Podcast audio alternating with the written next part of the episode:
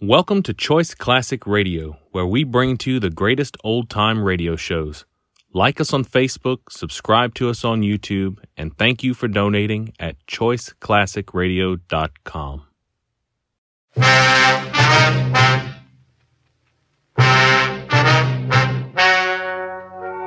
story you are about to hear is true. The names have been changed to protect the innocent. Fatima Cigarettes, best of all king size cigarettes, brings you Dragnet on both radio and television.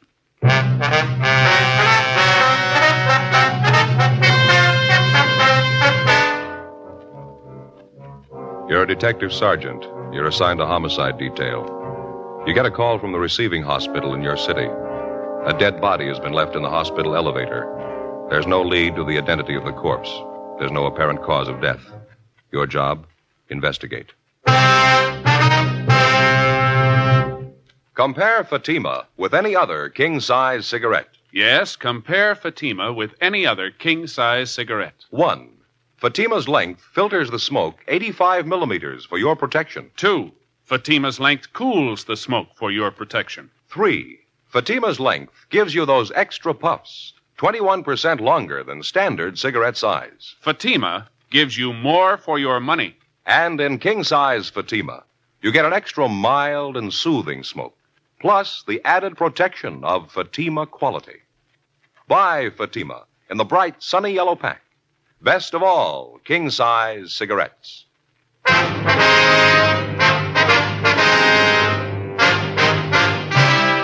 Dragnet, the documented drama of an actual crime.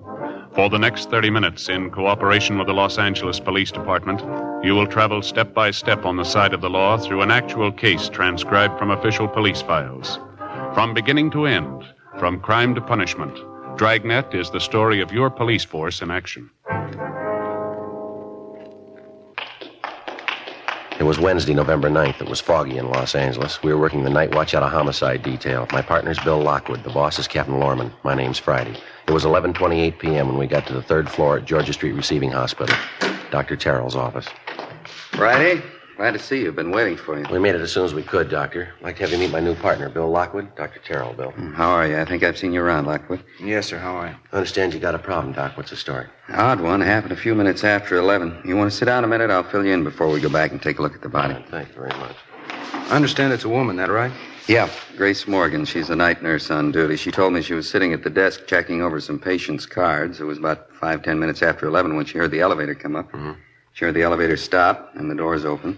Kept on checking the cards there, didn't pay any attention to it, and then she realized nobody got out of the elevator. She looked up, and the elevator doors were still open. She saw this young woman slumped over in a wheelchair sitting there in the elevator. The woman was alone, was she? That's right. Nurse went over and wheeled her out of the elevator. The woman was wearing a nightgown, a bathrobe over that. She was unconscious. Nurse called me. The two of us took the woman into a treatment room. I examined her. She was dead. Any indication how long? Body was still warm. She'd only been dead a short time. Mm. Any idea of the cause of death?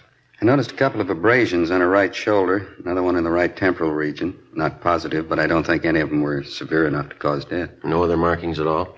No, she seemed to have been in good physical condition. Noticed a strong smell of alcohol, though. Could be she'd been drinking. Is the nurse pretty sure the woman came up the elevator alone? Possibility one of the attendants might have brought her up? No, I checked with the attendant on duty down the first floor lobby, Ray Collins. He Yeah. didn't bring her up. He said a man came in the lobby about 11 o'clock. Said he had a sick woman out in his car. He asked for a wheelchair to bring her in. Ray asked if he could help, but the man said he'd take care of it. That's all Ray knows about it. He let the man have a wheelchair, then he went in the back room to change some linens on the ambulance stretcher. Mm-hmm. Any possibility one of the other attendants might have brought her up in the elevator? No, Collins was the only attendant on duty. Mm-hmm. I'd like to talk to him. Is he still around? Yeah, I knew you'd want to see him. He was off duty 11:30. I held him over. He's down at the corner having a sandwich. He ought to be back in a few minutes. And what do you figure, Doctor? Think the woman could have operated the elevator herself? Possible. Not too probable, though. It's a self-operating elevator, automatic. Mm-hmm. Someone could have wheeled the woman into the elevator, pushed the button for the third floor, and then stepped back. Would have taken her straight up. Yeah. The nurse is sure the elevator didn't go back down after it got up here, huh? Positive. She heard the elevator doors open. They stayed that way. She kept waiting for someone to come out, and that's what attracted her attention. I see. How about identification? The woman have a purse with her or anything like that, Doc? No, all she had was what she was wearing nightgown, slippers, and bathrobe. Let's go back and have a look. I'll show you. Okay, thank you. You say the only markings on the body are those abrasions on the shoulder and the forehead. Yeah, yeah, that's right. And you don't think that's why she's dead? You any ideas at all? Well, I wouldn't want to say, Lockwood. Strange one. Gonna have to wait for the autopsy. Well, how about the wheelchair the woman came up in, Doc? Where's it now? Back here in the same room with the body. I gave notice it wasn't to be touched. I knew you'd want to check. Oh, fine. In here. All right, you smoke in here? Yeah, sure. Fine. Want a cigarette? No, thanks. Bill? No. Over here on the table. Mm-hmm.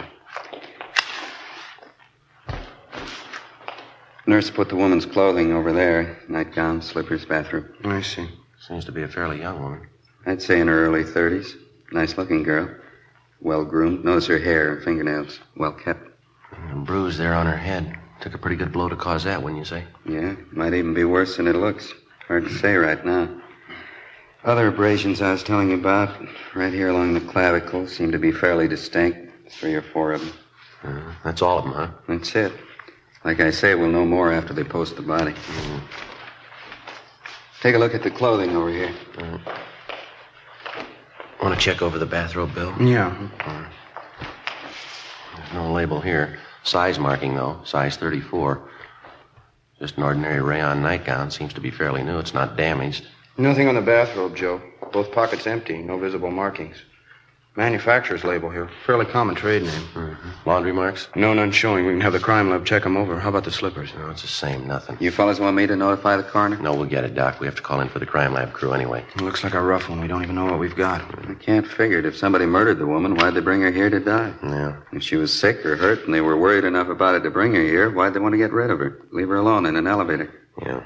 Doesn't make sense. Somebody's got something to hide. Sure could use a lead. Man puts her on the elevator and sends her up three floors. Don't know who she is, how she died. Don't even know where she came from. Well, there's no choice. We'll just start at the beginning. Yeah? Ground floor. 11:52 p.m. The receiving hospital attendant Ray Collins returned, and we interviewed him in Dr. Terrell's office. He told us substantially the same thing the doctor had told us. At a few minutes past 11 o'clock that night, a man entered the lobby of the hospital and asked for a wheelchair to move a patient up to the third floor. Collins stated he gave the man the wheelchair. The man refused his offer of assistance, and Collins went on about his work. He didn't see the patient, and he didn't see any car parked outside, and he was able to give us only a partial description of the man himself. A male Caucasian, about 35 years old, short, heavy build, dark hair. The crew from the crime lab arrived and began their investigation.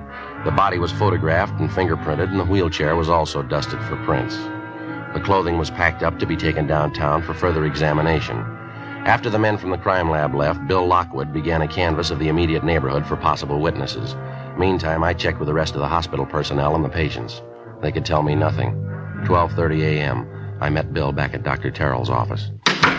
How'd you do, Joe? Any luck? When I talked to the nurses and some of the other attendants, they couldn't help any. Checked with the dispatcher on incoming and outgoing ambulances. Nothing there. What about you? No good. Most of the business places around here are locked up. Talked to the newsboy down at the corner. He was about the only one on the street. He didn't see anything. Sure going slow, isn't it? Might give Bergman a call, see if he's got the woman's prints classified yet. How about the coroner? Show up yet? Yeah, I think he's in there now. Yes, ma'am. Give me station 2557. Yeah, that's right. Latent Prints. Hi, let me talk to Bergman, please. Right. Yeah, Dean, Joe Friday. No, we're still over at the hospital. You do any good on those prints? Uh huh. Yeah, that's what we figured. How about her prints? Mm-hmm. Okay, Dean, thanks. Yeah, right. Well, we're still batting a thousand. What do you say? They make her prints? Nothing in records on her. Dean's going to send along a set to Washington, see if they got anything. How about the wheelchair? Any prints there? Well, the nurses and Doc Terrell's, that's all. We figured on that, didn't we? Lousy luck. Sure is. I checked with missing persons while you were out. There's nothing there either. Well, that about finishes up here, huh? Yeah, we better get back to the office. Joe? Yeah, I Don. think I got something for you here. Yeah? Nurse at the switchboard got a call a minute ago. Man's voice wanted to know the condition of Carla Cheswick. Mm-hmm. Nurse checked the list of patients, didn't find anyone by that name. The man insisted she's here. The nurse asked him what time the woman was admitted to the hospital. He told her 11 o'clock tonight. Yeah. The man said, I know she's there. I brought her myself.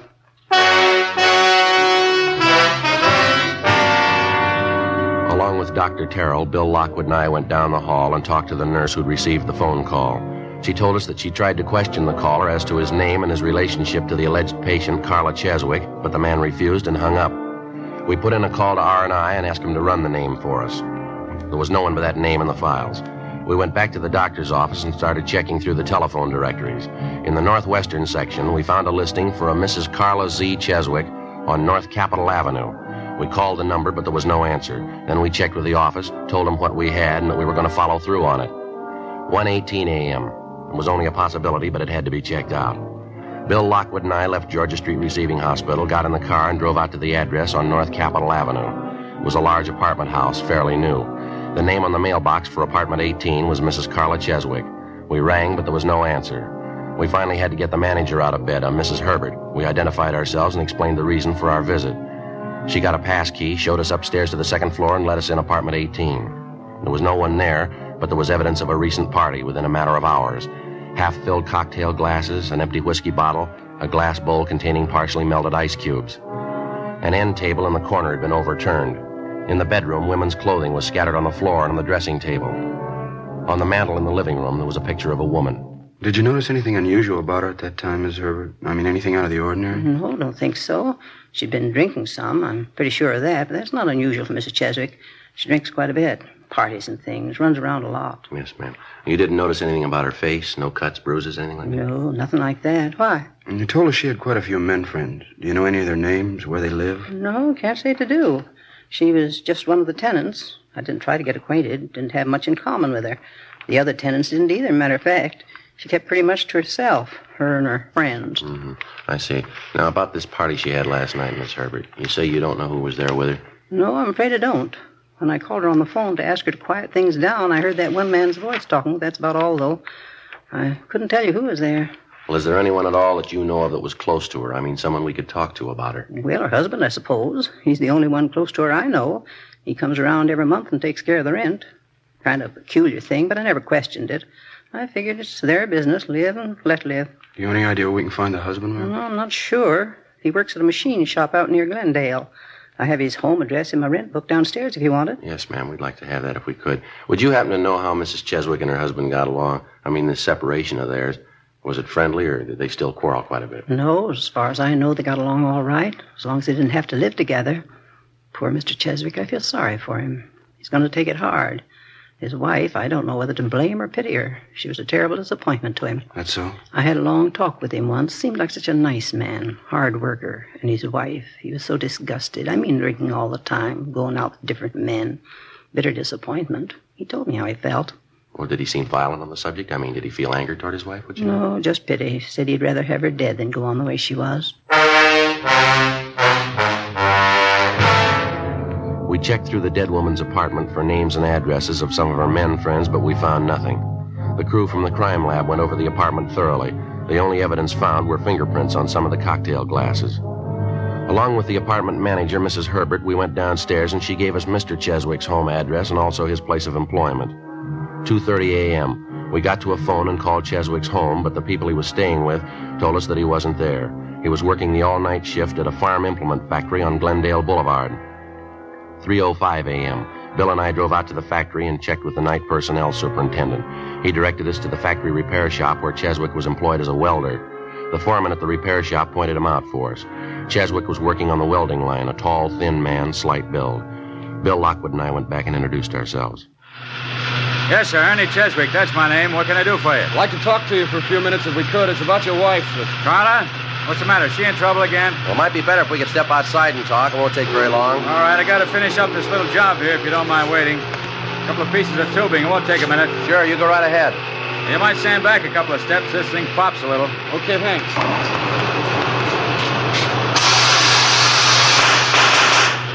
Ah, too much oxygen. Have to light it again.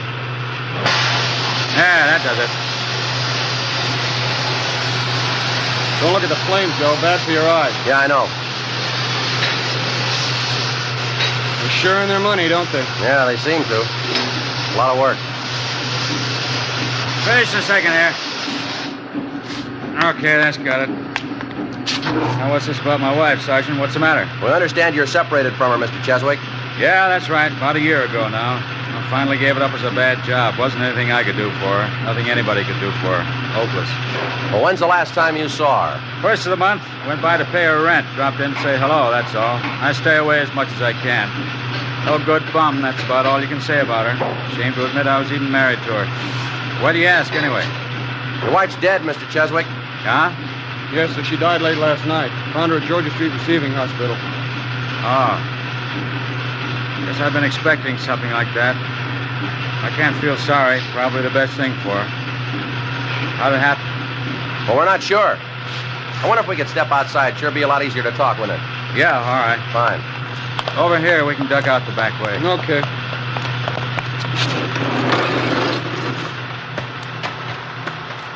You say they found her at Georgia Street, huh? What was it? She in an accident? Oh, she doesn't look like that. We're going to have to wait for the coroner's report. What time do you check in at night for work, Mr. Cheswick? You're supposed to be on the job by 10 o'clock. I punched in before that tonight. Why? A routine question. I suppose the men around the plant will vouch for you. You checked in at 10 and you've been here ever since? Yeah, that's right. You can ask any of them. What's the pitch? You think I had something to do with it? Carla getting killed? Well, we didn't say that, Cheswick. Your wife's dead, and we have to check on all the leads, all the possible suspects. Well, I don't know how it happened, but I didn't have anything to do with it. She wasn't well. I lived nine years with her. Lousiest nine years of my life. Booze, parties, going out all the time.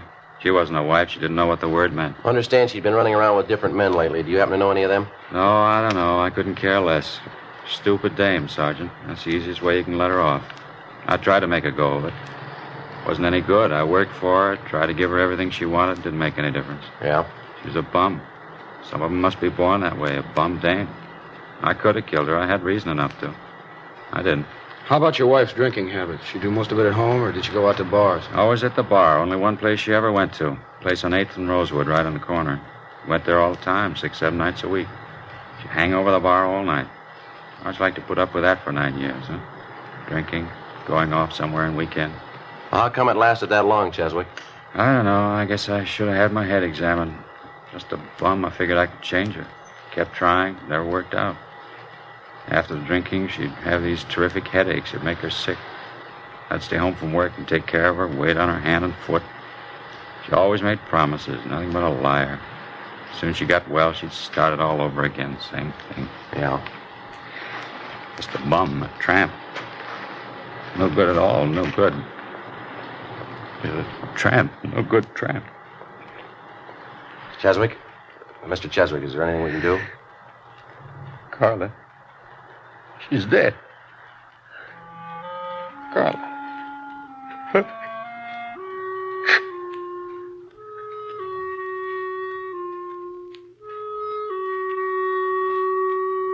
When the dead woman's husband, Ernest Cheswick, recovered, we continued questioning him, but we got nowhere. Before we left the plant, we checked his time card, talked to the machine shop foreman and some of the men Cheswick worked with. We got the same story all along the line. Cheswick had showed up for work at 9:46 p.m. the night before and had not left the plant since that time. 4:35 a.m. Bill and I got in the car, drove back to the office, and typed up a 15.7 report for Captain Lorman. 8:30 a.m. Over in the county morgue, the body of Mrs. Cheswick was being posted. A few minutes past 10 a.m., Bill Lockwood and I drove out to a bar on the corner of 8th and Rosewood, the same bar where Ernest Cheswick told us his wife did most of her drinking. It was a typical neighborhood cocktail lounge in the early morning. Two customers sipping beer at the far end of the bar. The manager busy washing glasses and bringing in supplies. We called him over and identified ourselves. Popular girl. Married old Ernie Cheswick. They're separated now. Yeah, would you know if she was in here last night? That's right, she was. Hardly misses a night. Why? Would you happen to know about what time she left last night? Eight, eight thirty, about that. You might ask that fellow there down at the end of the bar. He'd know better than me. Well, how's that? He left with her.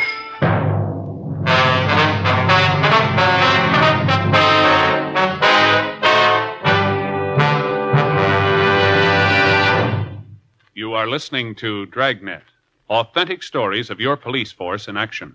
To show our confidence in Fatima, we make this money back guarantee. Buy a pack of Fatimas. Enjoy Fatima quality, extra mildness, and superbly blended tobaccos. If you're not convinced Fatima is better than the king size cigarette you're now smoking, just return the pack and the unsmoked Fatimas by August 1st, 1952, for your money back plus postage. Fatima, Box 37, New York 1. Prove Fatima quality yourself. Compare Fatima with any other king size cigarette. 1. Fatima's length filters the smoke 85 millimeters for your protection. 2. Fatima's length cools the smoke for your protection. 3. Fatima's length gives you those extra puffs, 21% longer than standard cigarette size. Fatima gives you more for your money. And in Fatima, you get an extra mild and soothing smoke, plus the added protection of Fatima quality. Ask your dealer for Fatima in the bright sunny yellow pack. Best of all, king size cigarettes.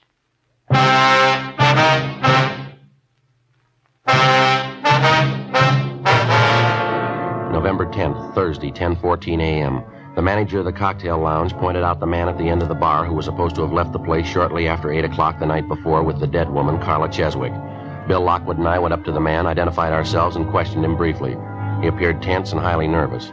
He told us his name was John Gables, an assistant sales manager for a downtown jewelry concern. He didn't deny that he was in the bar the night before, but he refused to admit that he left with Mrs. Cheswick. He insisted he didn't even know her. We asked him to account for how he spent his time the night before, but he refused. We got in the car and drove downtown to the city hall. While Bill took the suspect to the interrogation room, I stopped by the R&I counter and had to make a run on Gables. He had no previous criminal record. I called the morgue, but there was no report on the autopsy yet. 10:52 a.m. I signed in at the office, briefed Captain Lorman on the developments, and then I headed down the hall for the interrogation room. We had a couple of drinks together, and that's all there was to it. You can ask anybody who was there. She got up and left by herself. I didn't go with her. And Joe, Yeah. Gables here was just telling me he did see Mrs. Cheswick in the bar last night. Had a couple of drinks with her. Why'd you hold out, Gables? Why couldn't you told us that when we asked you? I didn't remember then. You came up to me in the bar, started asking questions. I got all rattled. Mm-hmm. Didn't make any difference, though. I didn't even know her name. Just had those couple of drinks with her, and then she got up and left. That's all. I didn't go out with her. And the bartender says you did. He's sure of it. Says he can get half a dozen other people to back him up. He's wrong. He's got to be. He's thinking of somebody else. Well, if you didn't leave the bar with Miss Cheswick, when did you leave? I don't know. About five or ten minutes later, I guess. Where'd you go then? I walked around a little bit, got a little fresh air, Mm-hmm. and I went to a show. Which one? I don't remember the name of the place. It's on Rosewood, a couple of blocks down from the bar. What picture did you see? I'm not sure. I had a couple of drinks. You went to the movies. You don't even know what you saw. Well, I told you I had a couple of drinks. I was feeling pretty good. I, I just don't remember, that's all. Not much of an alibi, Gables. What are you talking about? I don't need an alibi. A woman's dead, mister. You were with her the last time she was seen alive. I alive. wasn't with her. I don't care what anybody tells you. I wasn't with her. This movie you say you went to. What time did you get out? After midnight, I think. I don't remember. Where'd you go after that? Bar, had a few more drinks, and then I went back to my hotel. Which bar was that? Place on West 7th. I go there sometimes. I know the bartender. What time did you leave there? Closing time, 2 o'clock, and then I went back to my hotel. Uh-huh. You say you know the bartender there. I guess he'd be glad to vouch for you. I mean that you were there when you said you were. I don't know. Maybe not. He was pretty busy last night. Maybe didn't notice me. How about your hotel? Huh? The desk clerk. Somebody like that. They should be able to tell what time you got in, don't you think? Well, they wouldn't know. I always carry my key with me. I go in the side door. They wouldn't know what time I got in. What are you trying to sell, mister? What are you talking about? You knocked around town from 8 o'clock last night till past 2 o'clock this morning. You can't think of anyone that could vouch for you, where you were, what time you got there, what time you left? I can't think of anybody right now. I don't take down names and addresses every time somebody looks at me. What's the difference anyway? I didn't have anything to do with the girl. This difference, Gables. The attendant at the hospital, he got a good look at the man who came in and asked for that wheelchair. He gave us the man's description. It fits you pretty close. So what? It doesn't mean anything. He could make a mistake too, just like that bartender. They're all wrong but you. Is that what you're trying to say? Look, as far as I'm concerned, I only got one thing to say. I had a couple of drinks with Carla last night, and that's all. She left by herself. I didn't even go near the apartment. How'd you know she had an apartment? Well, you told me. You said so. No, we didn't say anything like that. And I guess I heard it around the bar. Maybe she mentioned to me. Yeah, that's probably it. Why don't you come off at Gables? Come off what? I don't even know what you're getting at. We want a straight story, and we're not getting it. You told us you didn't even know the Cheswick woman before last night. You didn't even know her name. That's right. Then why'd you say Carla just a minute ago? You said I had a couple of drinks with Carla. I say that? That's what you said. Maybe I just hadn't remembered. I was drinking quite a bit, talking to her. Maybe I just remembered it. Won't do, Gables. Story doesn't hold water. How about it? I don't know. I was drinking quite a bit. A lot of things I don't remember. How about giving it to us straight? What do you remember? I thought about it, thought about it all night. The more I went over it, the worse it got. I just couldn't remember. I, I knew what it'd sound like in court. I couldn't tell it that way. You couldn't tell what? I didn't kill her. I didn't even touch her. You gotta believe that. Yeah. I left the bar with her about 8.15, 8.30. She invited me up to her apartment. She was pretty well gone, had quite a few drinks. Mm-hmm. We got there, had some more to drink, and then Carla got up and started for the kitchen to get some more ice. She tripped, I think, stumbled a little bit, and then she fell down. I think that's the way it was. All right, go on. She tried to get up, and then she fell again. Wasn't a bad fall, though. I figured she just passed out. Got some cold towels, ice water. I tried to bring her around. It wasn't any good. She was white as a sheet. I got scared. I didn't know what happened. What'd you do then? I don't remember. I just kept trying to bring her around. I don't remember any of it very well. I, I don't even know why she fell down. You think you could have hit her, Gables? You think maybe that's why she fell down? No. I don't know. I don't think so. I, I don't. I don't think I was mad at her for anything. I think we were having a pretty good time. I, I just don't remember. That's all. I'm not sure about any of it. Lousy booze, no good at all. Did you kill her, Gables? No, Sergeant. I swear it. As far as I can remember, I didn't. We were having a good time. That's all I know. I know I wasn't mad. I, I'm not a nasty drunk. Not as far as I can remember, anyway. What'd you do when you couldn't revive Mrs. Cheswick? You brought her to the hospital? Yeah, the shape I was in, I couldn't figure anything else to do. I got her in the car, drove her down to Georgia Street. I put her in the elevator, pressed the button, and sent her up. I'm a married man, you know. I didn't want any scandal and didn't want to get involved. You didn't kill her. Is that what you want us to believe? I don't know what to tell you. I don't remember. If I killed her, I think I'd know it. I'm sure I would. I just don't remember. I'll get it. Interrogation room, Friday talking. Yeah, Arthur. That's so. Hmm, just a second. All right, I got a pencil now. Go ahead. Uh huh. Hmm. Are you sure? How was that? I see. No possibility, huh? Yeah, I see. Okay, Arthur. Thanks a lot. Yeah, sure. We'll pick it up later. Right. Bye. Yeah, Jim? Coroner's report just finished the autopsy. It's all right, Gables. Huh? It's all right. It's all cleared up. What do you mean? Well, you're free to go if you like. We're not going to hold you. What's the pitch, Joe? Coroner's report. Primary cause of death was a massive cerebral hemorrhage, hemorrhage into the ventricle. Could have been a blow on the head, couldn't it? You figure that could have done it? No. Secondary cause was a brain tumor, a big one. Coroner says she's had it for years. It must have caused her a lot of pain.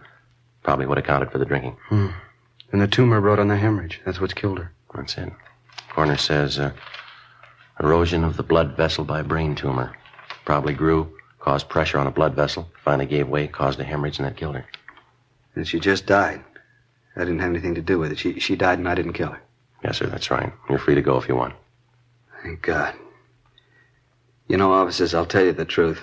I didn't know the answer. I, I didn't know if I killed her or not. I really didn't. Drinking so much, I came to, and there she was dead. I didn't know what happened. I really didn't. I didn't know the answer. Well, you're one up on us, Gables. Huh? We thought we did.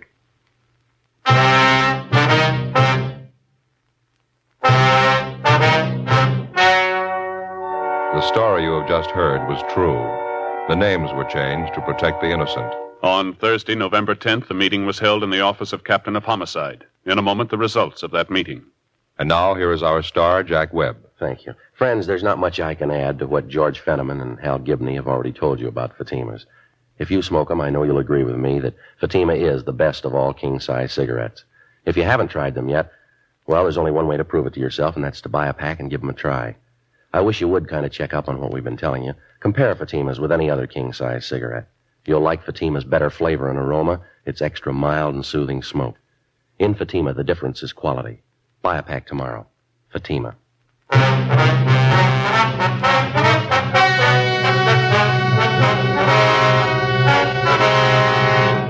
With the filing of the official autopsy report by the county coroner, John Gables was cleared of all charges. He was released from custody immediately. The death of Mrs. Carla Cheswick was listed as due to natural causes by the coroner's jury. Ladies and gentlemen, last year's traffic death toll was 37,500, a 7% increase over 1950. The National Safety Council believes that the best way to promote safety on the road is for each of us to know and obey traffic laws, to read and heed traffic signs. So be careful. The life you save may be your own.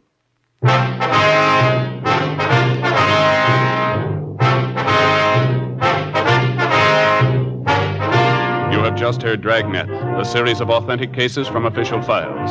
Technical advice comes from the Office of Chief of Police W.H. Parker, Los Angeles Police Department. Technical advisors Captain Jack Donahoe, Sergeant Marty Wynn, Sergeant Vance Brasher.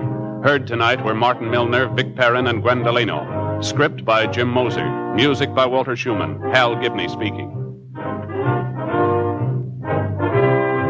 Fatima Cigarettes, best of all king size cigarettes, has brought you Dragnet, transcribed from Los Angeles.